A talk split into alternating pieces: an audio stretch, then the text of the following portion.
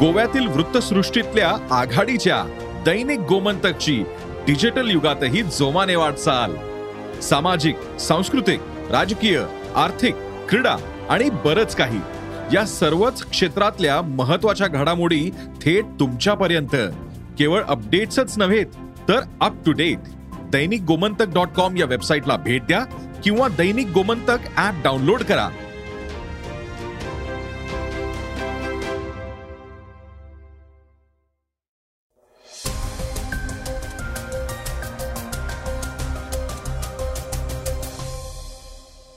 नमस्कार मी सुधीर इंगळगी.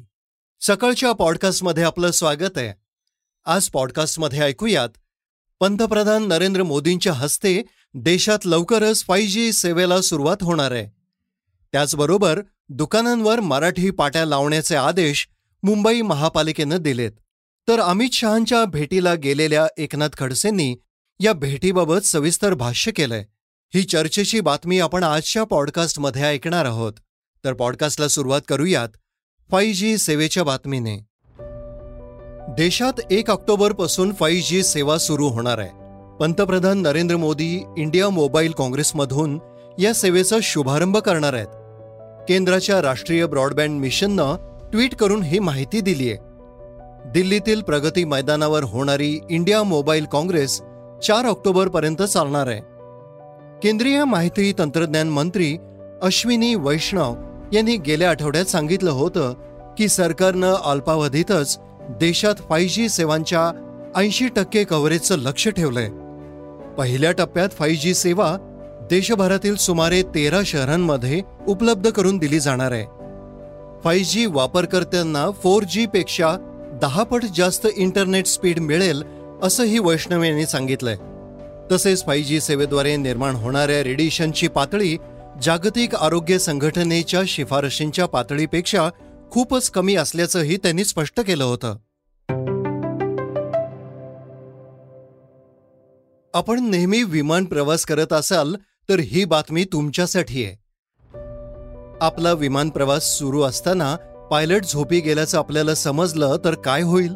हा विचार करूनच आपल्या अंगावर काटा येईल. पण हा गमतीचा विषय नाहीये कारण जवळपास सहासष्ट टक्के पायलट विमान चालू असताना कॉकपिटमध्ये झोपत असल्याचं एका सर्वेक्षणातून समोर आलंय. काही पायलट्सनं आपण झोपत नसल्याचं सांगितलंय. सेफ्टी मॅटर्स फाउंडेशन नावाच्या संस्थेनं हे सर्वेक्षण केलं असून यामधून हा धक्कादायक खुलासा करण्यात आलाय. विमान चालू असताना जवळपास चोपन्न टक्के पायलट्सना अधिक तीव्र झोप येते तर एक्केचाळीस टक्के पायलट्सना मध्यम स्वरूपाची झोप येत असल्याचं या सर्वेक्षणातून समोर आलंय. सतत आणि अधिकच्या कामामुळं शारीरिक आणि मानसिक थकवा येतो आणि त्यामुळंच पायलट्सना झोपेच्या समस्यांना तोंड द्यावं लागत असल्याचं यातून समोर आलंय.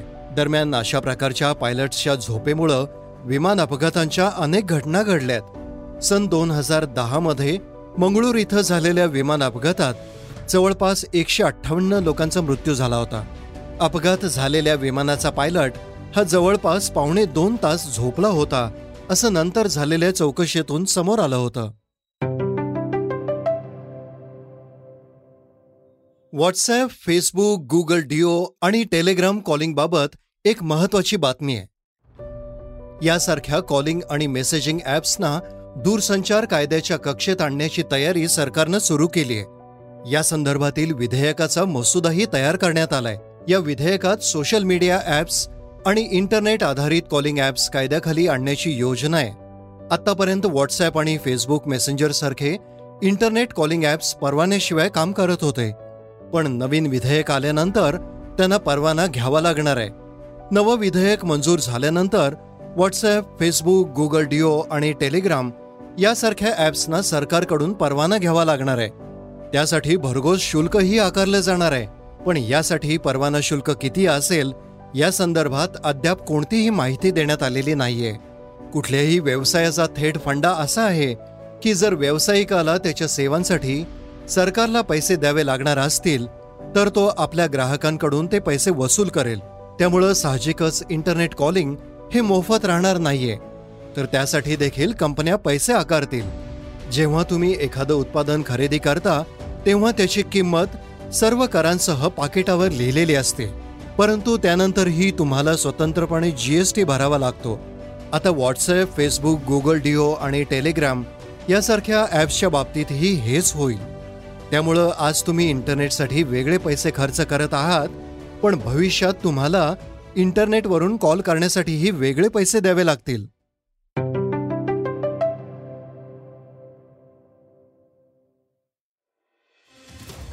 पॉप्युलर फ्रंट ऑफ इंडिया अर्थात पी एफ आयच्या देशभरातील कार्यालयांवर दोन दिवसापूर्वी एन आय एनं छापेमारी केली आहे. यामध्ये काही संशयित लोकांना ताब्यात घेण्यात आलंय. या कारवाईनंतर आता मोठी माहिती समोर आली आहे. या संघटनेकडून पंतप्रधान मोदींच्या जुलै दोन हजार बावीसमधील पाटण्यातील रॅलीत हल्ल्याचा कट रचला गेला होता. तसेच युपीतील काही संवेदनशील ठिकाणांवरही ही संघटना हल्ल्याच्या तयारीत होती. असा दावा एन आय एकडून करण्यात आलाय. राज्यातील दुकानं आणि आस्थापनांच्या पाट्या मराठीत करण्याचे आदेश राज्य सरकारने यापूर्वीच काढलेत. मुंबई महापालिकेनं आपल्या हद्दीतील दुकानांसाठी तीन वेळा मुदतवाढ दिली होती. तिसऱ्यांदा दिलेली मुदत आता संपत आली आहे त्यानंतर ही केवळ चाळीस टक्के दुकानांच्या पाट्या मराठीत करण्यात आल्या आहेत. उर्वरित साठ टक्के दुकानदारांना काही दिवसात या आदेशाचं पालन करावं अन्यथा त्यांच्यावर कारवाईचा इशारा पालिकेनं दिलाय. भारतीय कलाक्षेत्रातील अनेक लोक राजकारणात प्रवेश करण्यासाठी उत्सुक असतात. आता बॉलिवूडचा चरित्र अभिनेता मनोज वाजपेयी देखील राजकारणात प्रवेश करणार असल्याची चर्चा सुरू आहे. त्याचं कारण म्हणजे अलीकडंच अभिनेता मनोज वाजपेयीनं बिहारचे उपमुख्यमंत्री तेजस्वी यादव यांची भेट घेतली.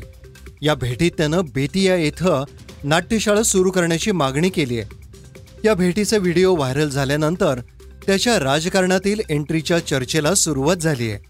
मात्र या चर्चेत तथ्य नसल्याचं मनोज वाजपेयींनी म्हटलंय. जगातील महान टेनिसपटू रॉजर फेडररनं शुक्रवारी आपल्या टेनिसच्या कारकिर्दीतला शेवटचा सामना खेळला. लेव्हर चषक दोन हजार बावीस टेनिस स्पर्धेत फेडरर अखेरचा कोर्टवर दिसला. या सामन्यात त्यानं राफेल नादालसोबत जोडी केली. पण दोन्ही दिग्गजांना हा सामना जिंकता आला नाही. अमेरिकेच्या फ्रान्सिस टियाफो आणि जॅक सॉक या जोडीचा चार सहा सात सहा आणि अकरा नऊ अशा सेटनं त्यांचा पराभव केला. पण सामना संपल्यानंतर फेडररनं ओल्या डोळ्यांनी टेनिसला अलविदा केलं. दरम्यान नोवाक जोकोविच आणि राफेललाही आपले अश्रू आवरता आले नाहीत. श्रोते हो आता आपण ऐकणार आहोत आजची चर्चेतील बातमी. राष्ट्रवादी काँग्रेसचे नेते एकनाथ खडसे हे दिल्लीत केंद्रीय गृहमंत्री अमित शहांची भेट घेणार होते.